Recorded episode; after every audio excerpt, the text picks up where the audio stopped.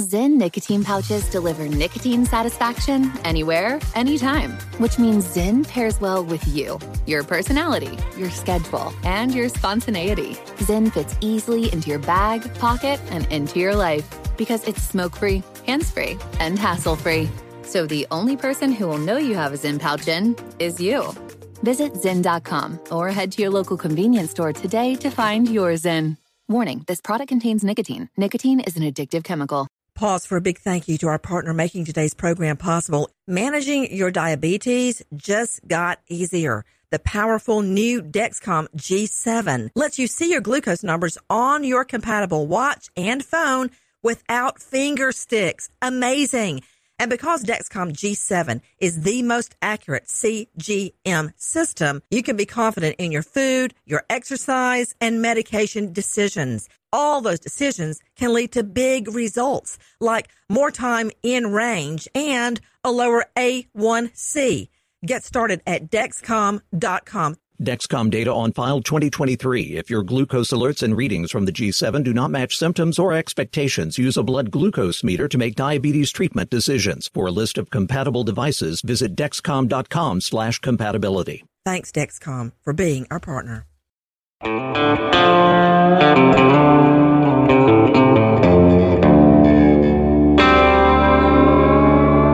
Body Bags with Joseph Scott Morgan.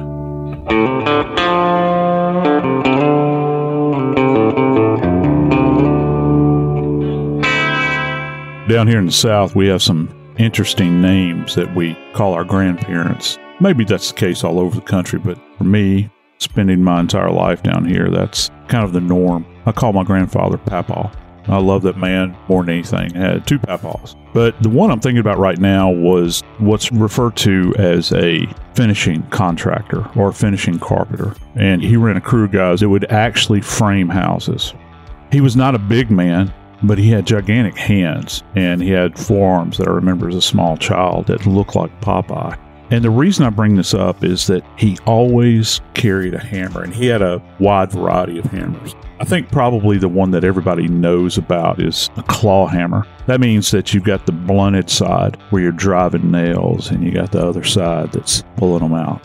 Today we're going to talk about a case that involves hammer. And it's a hammer that my grandfather probably never would have been seen with. It's actually a pink claw hammer. But we're going to talk about its involvement in the alleged homicide of an elderly man of 76 years of age. His name was Leon Dwayne Hignite. I'm Joseph Scott Morgan, and this is Body Bags. My buddy Dave Mack, he's a reporter for Crime Online. He's joining me today to help me make sense out of this case and break down the forensics. And Dave, there are just certain cases out there that you think when you've heard the worst that humanity has to offer, you come across a case like this and you think, wow, can it go any deeper and any darker? And I think this is pretty dark. This is one of those situations where you've got an elderly couple. Carol Hignite, 69 at the time that this took place. Husband, Leon, is 76 at the time. You know, when you see an old couple out and about and you just think how sweet it is to have a partnership like that that lasts a long time. You don't think about what could possibly be going on in the relationship beyond what you see. Just a nice old couple together. Their sunset years. But the sunset years for Carol and Leon, Leon in particular, were not what you and I would wish on anybody. Listen, when I see an older couple together, I'm a romantic at heart. I have hope for love. In this case, it's actually chilling to the bone. Now, when I'm thinking about that elderly couple, and I'm wondering if that's what people think of my wife and I, or you and your wife. You know, when we're out, are we that elder? Are we that elderly couple now?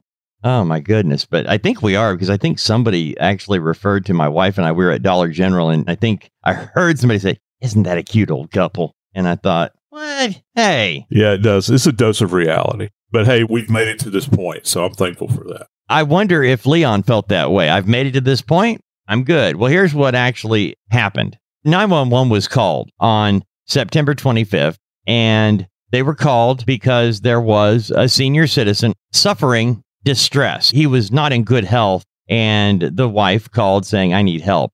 She indicated that he had gone to the bathroom and had fallen, couldn't get up. She checked on him and the door was locked, so she couldn't get in to help him.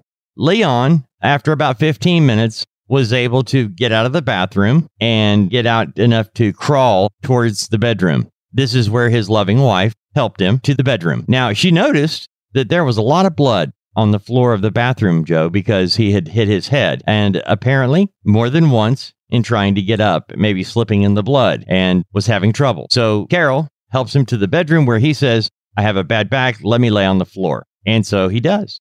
That's on the 25th of September. He laid there for a couple of days. Carol says she thought he was going to get better because he had fallen before and got up. It just took him a little time to recover. But she called their family doctor and he says, Well, no, you need to call 911. He needs help. He's been on the ground too long.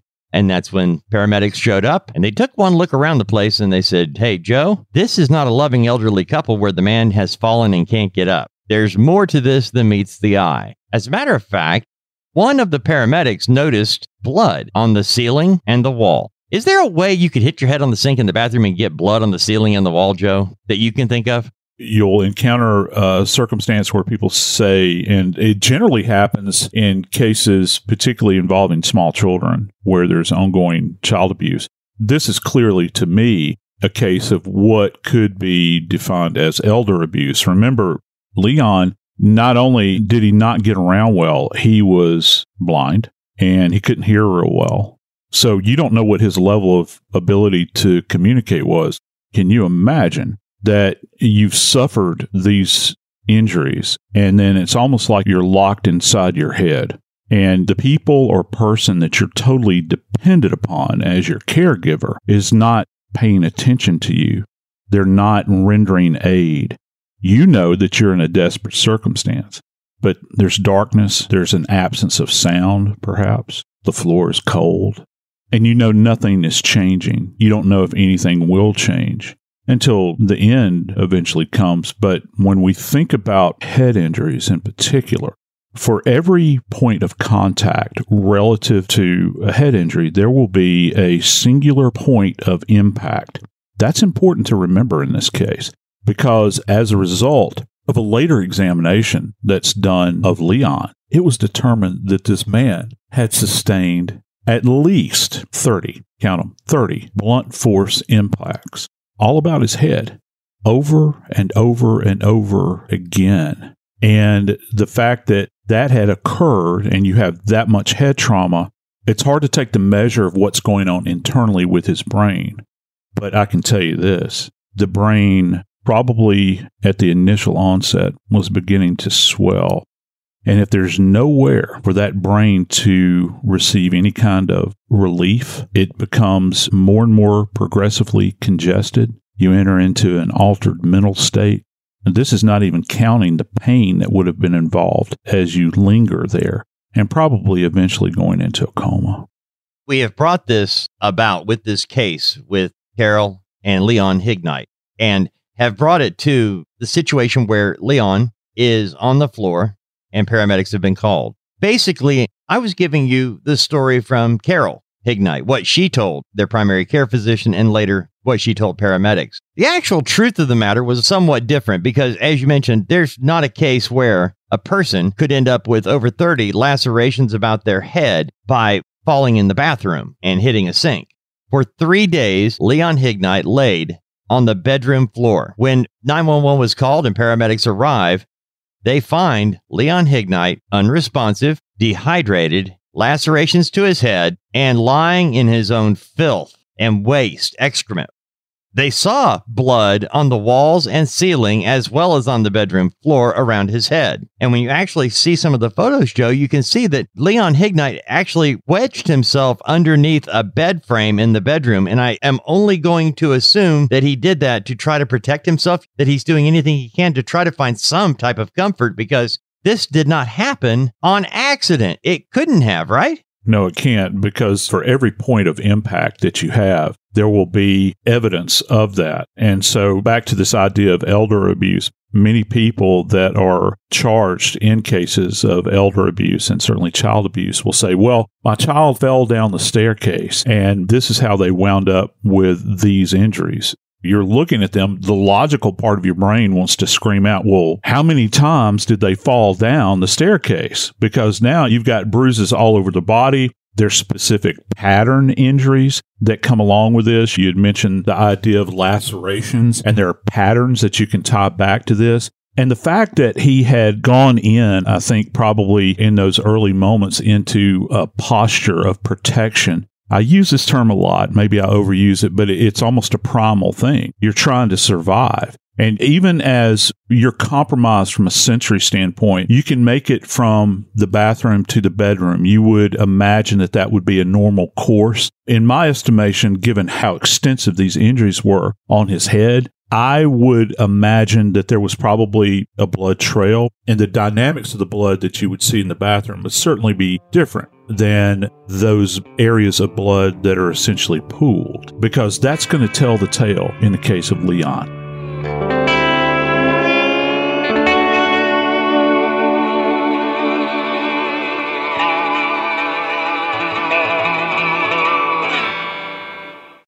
If you're looking for more true crime, check out the Piketon Massacre. New details into what was uncovered at the gruesome crime scenes in Pike County. Accused murderer George Wagner faces a judge and jury. No Wagner family DNA was found at the crime scene. Will he face the death penalty or will he walk free? Mark my words. This case is about to blow wide open. Binge the entire season of the Piketon Massacre, Season 4, on the iHeartRadio app, Apple Podcast, or wherever you get your podcast.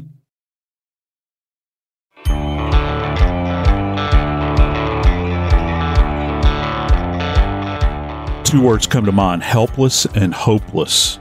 I can't even begin to fathom what it would be like to be abandoned in the place that you would consider, hopefully, your safe harbor, your haven, that home that you've lived in perhaps for years there's no point of retreat. There's no place that you can go to where you're going to feel comfort, that you're going to get better. And I think that that's probably the position that Leon Hignite found himself in. I've never been to a scene like this. I've been to a number of scenes where extreme things have happened to people, but I've never been to one like this where authorities are called after the man has been laying for three days. The 911 people walk in and they see what's going on they recognize it is so bad that they begin taking action. They, being authorities, begin taking action immediately. They get Leon out of the situation, get him to the hospital, and they start doing what they can to help him. He is 76 years old. He's blind. He's got some hearing issues. He already has a number of health issues. When all of this is looked at by a third party,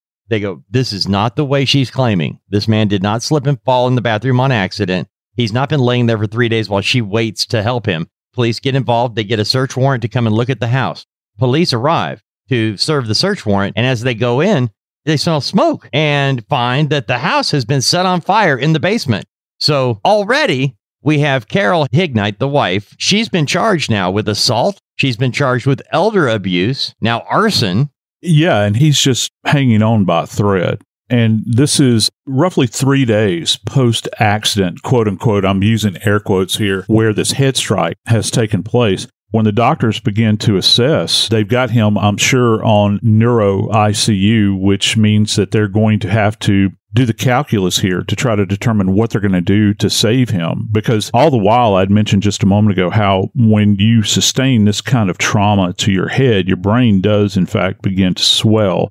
You don't know if there's perhaps underlying fractures, but one of the things they have to do is to relieve that pressure. And it's a surgical intervention most of the time where they'll go in and they will drill what's referred to as a burr hole in the skull itself to relieve this pressure. They'll also insert a pressure monitor into the skull that keeps track of the indwelling pressure there's a range of pressure that is acceptable in the human brain where if you begin to get up past that normal level, it's curtains for you. So they're trying to assess all of this. They, being the team at the hospital, they're already three days behind the curve.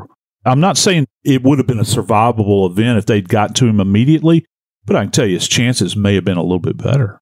He's there on the floor for three days and he is dehydrated. He's emaciated. He's had no food or water. How long can anybody, much less a 76 year old man with underlying medical issues, lay on the floor without dying. No food, no water, and he's bleeding. This is not something that you're going to recover from just by resting on this hard surface floor. This is something that requires medical intervention, probably surgical intervention in order to correct this issue, just to give him immediate relief.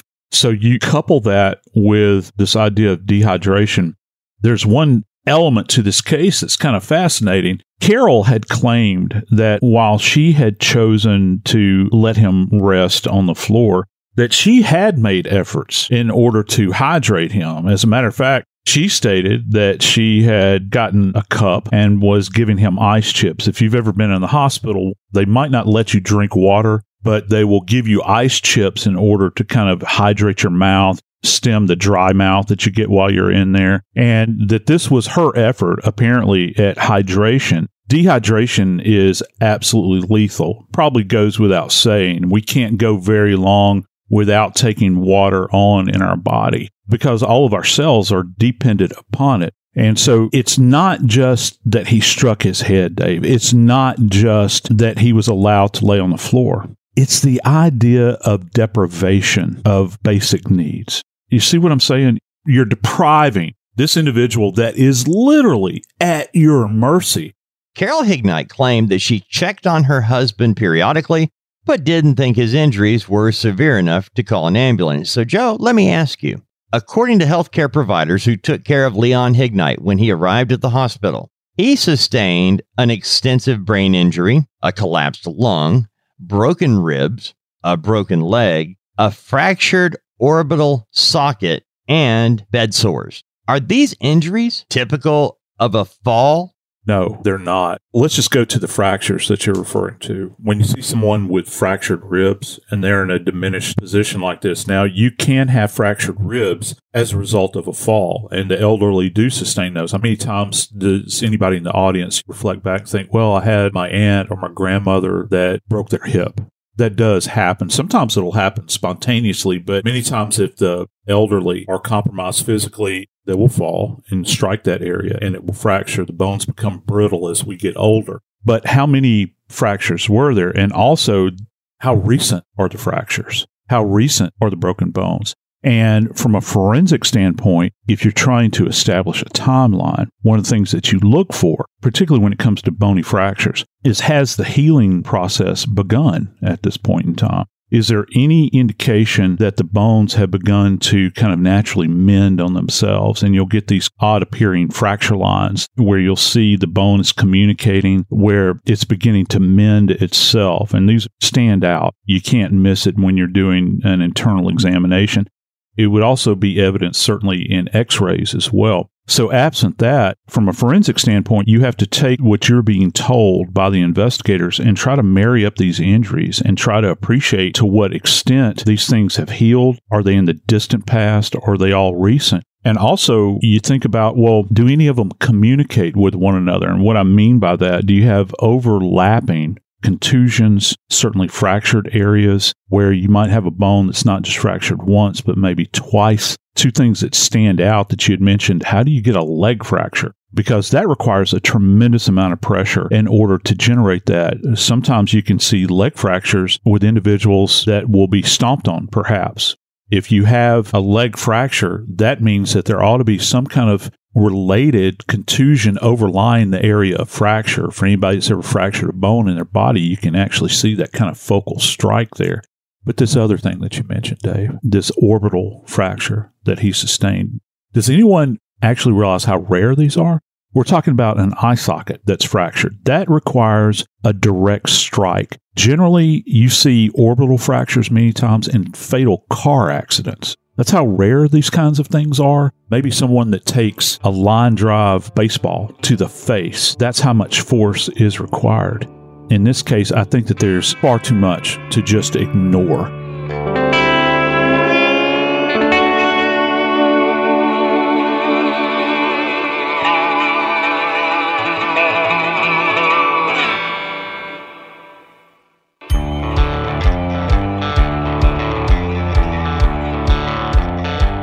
In total, when you begin to think about Leon and the trauma that he sustained, I'm reflecting back on my career. I've worked plane crashes where victims have had fewer injuries than this. Fatal injuries they had, but fewer injuries than this. I would associate this with maybe a car accident as well. Any kind of motor vehicle accident where you have extreme force and trauma that's applied to an individual. I'm amazed that this man survived at all. You mentioned at the very beginning the pink hammer. And I'm looking at these, in particular, the fractured orbital socket, as you mentioned, a very difficult thing. But looking at the injuries, we know we have the pink hammer, and we know that there was blood on the hammer. We know there's blood on the ceiling and on the walls. We've got blunt force trauma to the head, over 30 lacerations, just dealing with the head. Does it sound like rather than using the hammer to crush up blocks of ice to lovingly feed her husband while he lay there in his own excrement and blood and feeding him ice chips? Or was that hammer used for something else? Just about out of every instrument that we examine at the morgue relative to blunt force trauma, I think probably hammer stands out the most based upon the unique mark that it leaves on the body if everybody at home right now that's listening to me or in your car, think about what a quarter looks like. And you're looking down on the quarter. The dimensions of a quarter very closely resemble what the striking surface of a hammer would look like. And remember, the head, the skull, many people don't think about their head or their skull many times, but you have uneven surfaces. It's a flat bone, but it's curved. When a hammer comes down and it strikes the scalp initially, because that's where it's going to first make contact, there's this friction event that occurs, and you'll get an overlying abraded area many times. And also, if the surface of that contact, the impact point of the hammer, some of them will be dimpled, you'll see that transferred onto there but that force is transferring into that area and it leads to tearing. Remember, they're calling these lacerations, and lacerations are not associated with sharp force injuries, contrary to what people say. Lacerations are associated with blunt force trauma. So you've got tearing of the skin, but yet it will leave a very specific mark that's going to look a lot like a quarter. Also, you get this kind of what I refer to as a beaver teeth mark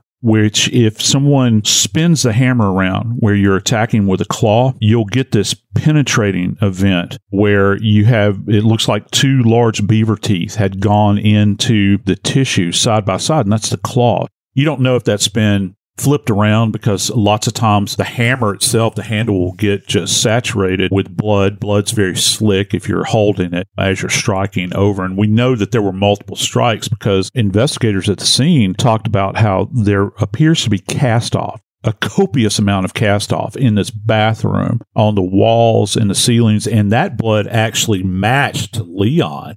The one problem here with this case, though, forensically, is that they only found blood on the underside of the head of the hammer and also onto the leading edge of the handle. And that blood could not be specifically tied back to Leon, nor could it be tied back to his wife, Carol. That might be an indication that at some point in time that weapon went through some kind of cleansing, perhaps, because you can imagine the thing would have been super saturated. We're talking about at least 30 strikes to the head not to mention these other areas of the body. So that's kind of telltale here. And one of the things that's particularly telling when you take back the scalp at autopsy and you begin to take a look at the external table of the skull, Remember those quarter shaped injuries that I talked about on the skin? Boy, are they appreciated on the surface of the skull they look like plugs essentially where that hammer strike has taken place that energy transfer down onto that bone and the bone becomes detached and suddenly portions of it might fragment and go into the brain or the plug itself is pressuring the brain as well so he's got all of this to contend with physiologically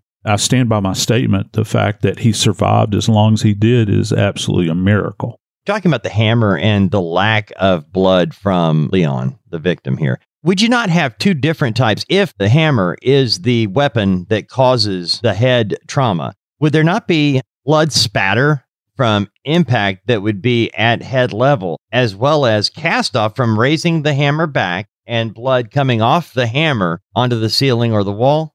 That's a good point. One of the things that happens, we teach our students at Jacksonville State this as well. When you're thinking about cast off, it's almost like if you took a bucket of red paint and dipped a paintbrush in it, withdrew it, and initially when you withdraw it, what's going to happen? Well, that paint is going to drip down kind of passively off of it.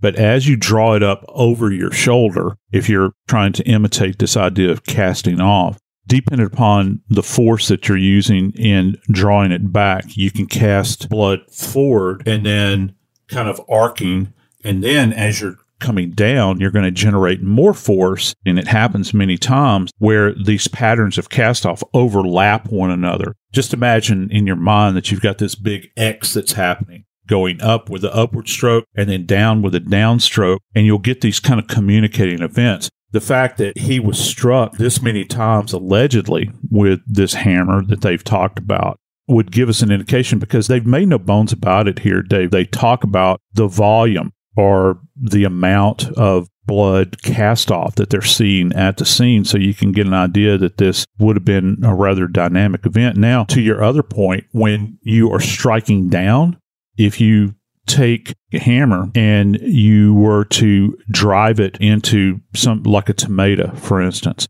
well, when at that point of impact, what's going to happen with all of the fluid that's contained in that tomato? Well, it's going to kind of blast out, isn't it?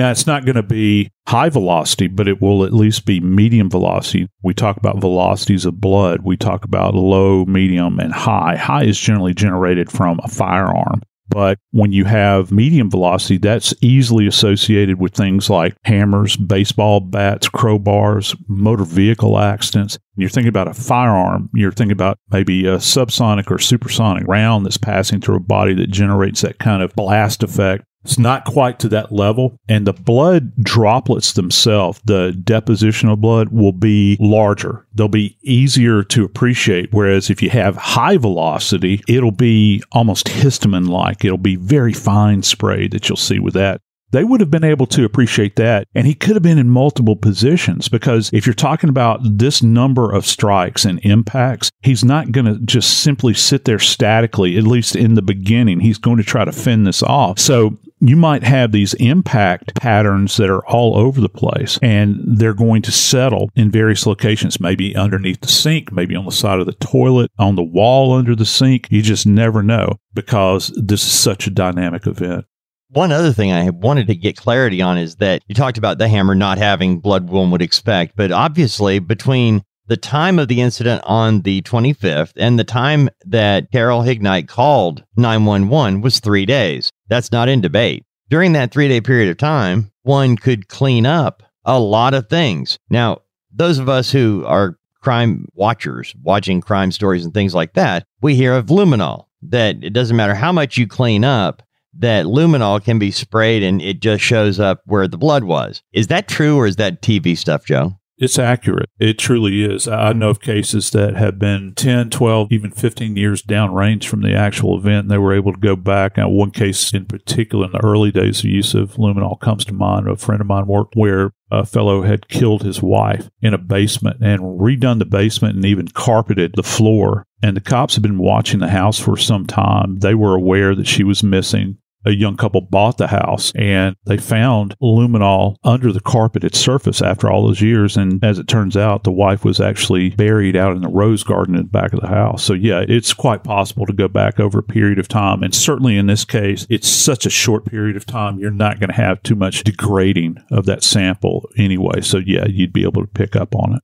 So, Carol Hignite was initially charged with assault. She was charged with abuse of the elderly and arson. And then it was upgraded because Leon did die nine days after the initial attack. The date was October the 4th. He passed away. And that's when the charges against Carol were upgraded to murder.